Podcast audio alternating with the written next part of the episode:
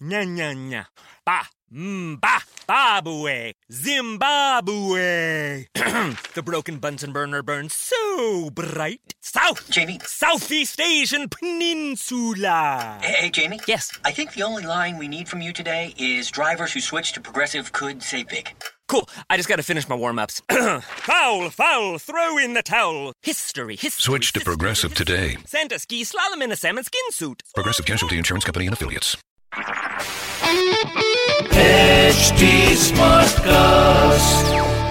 आप सुन रहे हैं एच डी स्मार्ट कास्ट और ये है फीवर एफ़ प्रोडक्शन सी जब आपसे कोई सवाल करता है ना कि भाई एक बात बता यार ये मौज क्या चीज़ है? तो आप बोलना शुरू करो उससे पीछे एक आवाज़ अचानक से आती है भाई मौज का मतलब जानते हो? होश वालों को खबर क्या? बेखुदी क्या चीज़ है।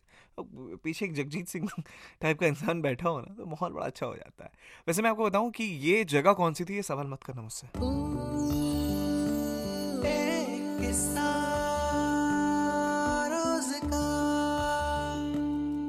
हाँ, क्योंकि फिर तुम कुछ गलत समझोगे मैं उसको सही करने की फिराक में आज हूँ नहीं। निशान नाम है मेरा। ये पीछे जो म्यूज़िक इतना इंटेंस चल रहा है इसके पीछे की वजह मृणाल साहब हैं जिन्होंने आज मुझसे एक सवाल पूछा। सवाल उनका ये है कि निशांत, मुझे एक चीज़ बताओ। बड़ा अच्छा लगता होगा ना कि आपसे जब भी कोई सवाल पूछता है, उसका जवाब आप देते हैं। अगला बंदा सेटिस्फाई हो जाता है आखिर में वो कहानी सुनकर। मुझे ऐसा लगता है कि इन तमाम चीज़ों में एक ऐसा सवाल है जिसका जवाब शायद कभी आपने दिया नहीं, या इत्तेफाक समझिए कि किसी ने कभी आपसे पूछा नहीं।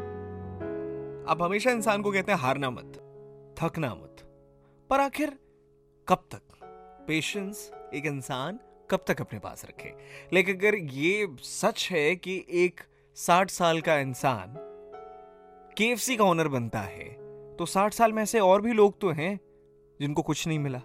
स्ट्रगल करने के बाद सड़कों पर भीख भी मांग रहे होते हैं। तो कोई इंसान कितना पेशेंस रखे?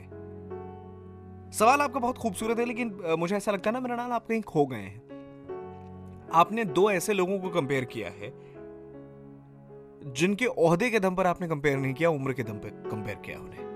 कि साठ साल में एक बंदा केएफसी का ओनर बनता है, साठ साल में एक आदमी अपनी ज़िंदगी में सब कुछ खो चुका है।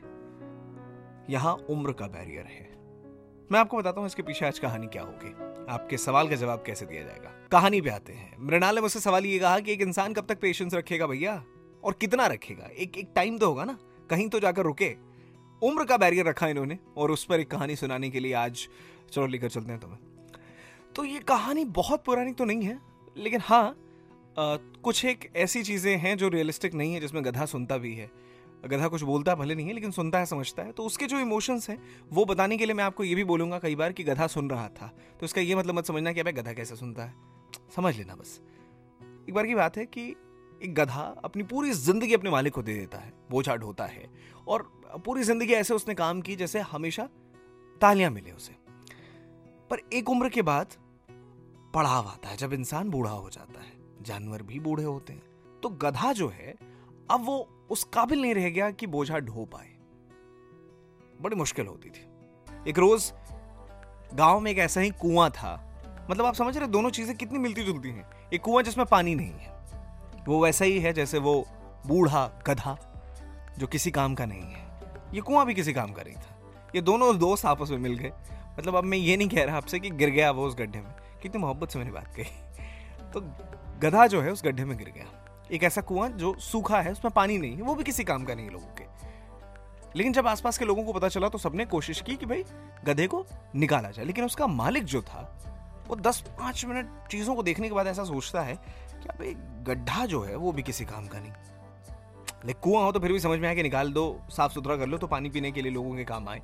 पर वो भी नहीं है। गधा बूढ़ा हो चुका है, वो भी किसी काम का नहीं है। तो आखिर बचाने का क्या फ़ायदा? छोड़ दो। क्यों इतनी मेहनत करें तो अब मालिक को फ़र्क नहीं पड़ रहा, भाई तो किसी और को कैसे फ़र्क पड़ेगा? छोड़ दिया। तो मालिक को इंटरेस्ट ही नहीं हुआ कि क्यों निकाले यार? पर मालिक का एक नौकर था जो कहता है कि मालिक, इतने समय से गधे ने आपकी सेवा करी है।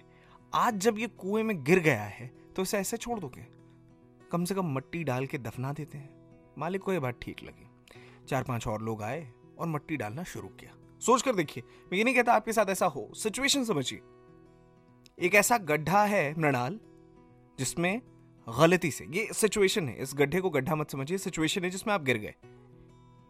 अब इस सिचुएशन में और बुरी चीज़ आपके ऊपर आ रही है, यानी मट्टी। बारिश हो रही है आपके ऊपर मट्टी की। आप क्या करेंगे? हाँ? छोड़ देंगे आस। खत्म। बताइए। हाँ मतलब वही होगा ना? कि लेटे रह गए आप। चलिए ठीक है, इतनी ही थी ज़िंदगी। उस एक पर्टिकुलर सिचुएशन की बात कर रहा हूँ। हम्म। पता, गधे ने ऐसा नहीं किया। हाँ अब आप ये कह रहे होंगे, भैया, उस समय जब उम्र हो जाएगी इंसान की, बूढ़ा हो चुका होगा तो क्यों मेहनत करे वो? चलो ठीक है, कहानी खत्म, अब उम्र हो गई है। ऐसे भी सबको जाना है एक दिन, मैं भी चला जाऊँ। पर पता है, उस बूढ़े गधे ने क्या किया? जीने की तलब थी उसके अंदर, चाह थी। जितनी बार मट्टी उसके ऊपर डाली गई ना, उसने उस मट्टी को झाड़ दिया। यानी वो मट्टी गिरकर ज़मीन पर आती थी। धीरे धीरे हर बार जब मट्टी झाड़ी गई, वो पाओ के नीचे आने लगी। हर बार मट्टी डाली जाती पाओ के नीचे आती, हर बार यही होता रहा और बार बार ये चीज़ करने के बाद, कुछ देर के बाद देखा गया कि वो गधा जो है, वो जरा ऊपर आ रहा है। क्योंकि ये जो मट्टी उसे दफनाने के लिए डाली गई थी, वो मट्टी उसके पाँव तले थी। मेहनत धीरे धीरे ही सही, गधा कर ज़रूर रहा था। उम्र भले हो गई थी, मेहनत कर ज़रूर रहा था। तो ये जो उम्र वाला बैरियर था ना साहब, यहीं खत्म हो गया।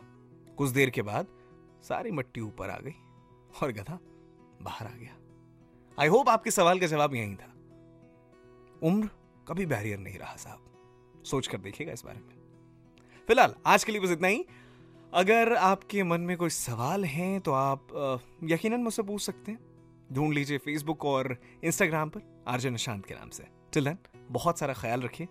लव यू ऑल आप सुन रहे हैं एच डी स्मार्ट कास्ट और ये था fever F production H smart cast